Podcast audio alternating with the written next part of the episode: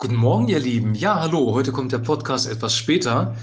Ähm, ja, das hat seinen Grund. Gott ist manchmal eben auch nicht berechenbar. Es läuft nicht so, wie wir das gerne möchten und manchmal kommt unser Plan durcheinander. Heute etwas später und ich wurde erinnert an, an einige Personen aus der Bibel, denen es auch so ging, die einen Plan hatten, beziehungsweise die sogar eine Berufung bekommen haben, aber erstmal ganz andere Wege gehen mussten teils aus eigener Schuld, teils durch die Umstände. Einer davon ist zum Beispiel Mose. Mose war für Gott, von Gott ja eigentlich von Anfang an berufen, das Volk Israel aus Ägypten zu führen. Aber er hat dann in eigenem Eifer und in eigener Kraft gehandelt, hat einen Ägypter erschlagen als Sohn des Pharaos und musste dann fliehen in die Wüste. Und Gott musste ihn neu berühren an diesem besagten brennenden Dornbusch und ihn neu justieren, neu wieder ausrichten. Und dann war sein Job auch kein einfacher. Die Ägypter haben nicht nachgelassen, das Volk Israel zu verfolgen. Das Volk hat gegen Mose gemurrt, er hatte keinen einfachen Job und war ziemlich im Bedrängnis.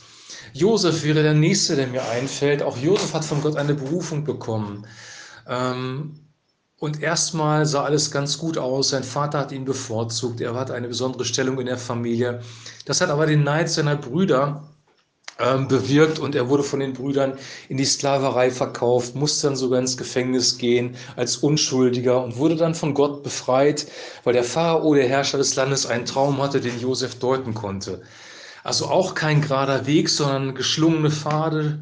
Ähm, der gerade Weg hat nicht stattgefunden. König David war auch so eine Person, von Gott zum König berufen, dann hat ihn Saul aus Neid verfolgt, also der König, der vor ihm regiert hat, hat ihn verfolgt. Er musste fliehen, er hat sich mit sehr merkwürdigen Menschen umgehen müssen, hat in einer Höhle gelebt, hat Leute, die verzweifelt waren, um sich gehabt. Keine einfache Situation.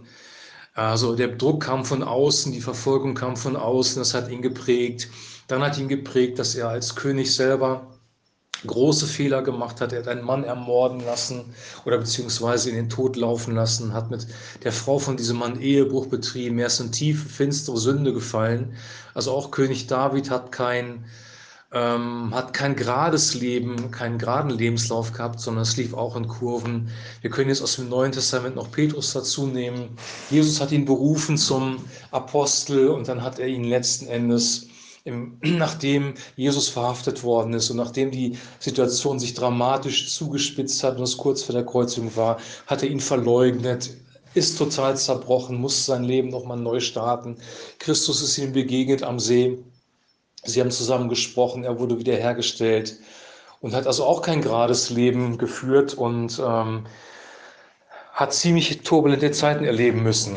Und jetzt möchte ich zu einem Psalm kommen, den König David selber geschrieben hat, der sehr bekannt ist, weil dieser Psalm zeigt, was ihn durchgetragen hat in dieser Zeit. Bei Petrus war es die Begegnung mit Gott und König David spricht hier Folgendes.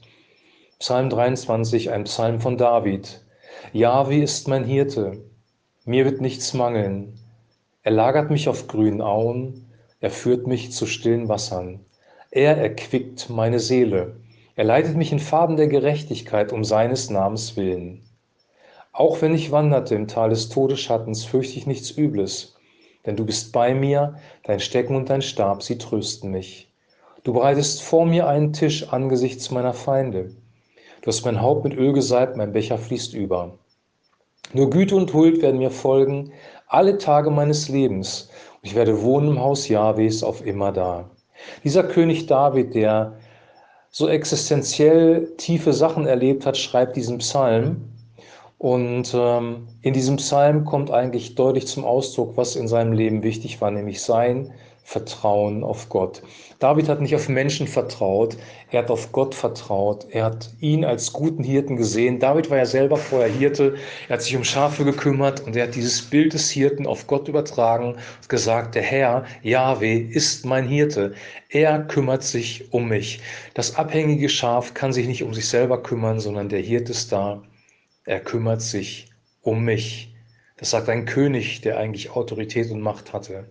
David war ein besonderer Mann. David ist nicht von Gott verworfen worden, obwohl er wahrscheinlich mindestens genauso große Fehler gemacht hat wie König Saul. Aber David hat sich von seinem Herzen her nicht von Gott entfernt. Er hat trotz der ganzen Sünde, trotz der ganzen Verfolgung an seinem Gott festgehalten Und diese Botschaft ist auch eine Botschaft für uns, wenn wir in schwierigen Zeiten sind, wenn wir ja auf nicht gebahnten, ungeraden Wegen gehen, wenn es nicht so läuft, wie wir uns das vorstellen, wenn Gott nicht sofort handelt, weil er ist halt keine Maschine, wir können nicht auf den Knopf drücken und das Ergebnis kommt. Wenn Gott nicht so handelt, wie wir das wollen, bleibt trotzdem, dass er der gute Hirte ist und das gute Hirtebild hat Jesus im Neuen Testament aufgegriffen und auch gesagt, ich bin der gute Hirte, der sein Leben gibt für seine Schafe. Wir haben einen guten Hirten, egal wie turbulent die Zeiten noch werden, ähm, er trägt uns durch. Wir dürfen nicht davon ausgehen, dass unser Leben glatt läuft, dass alles in geraden Bahnen geht, sondern es wird manchmal die eine oder andere Abkürzung geben, aber auch den einen oder anderen Umweg.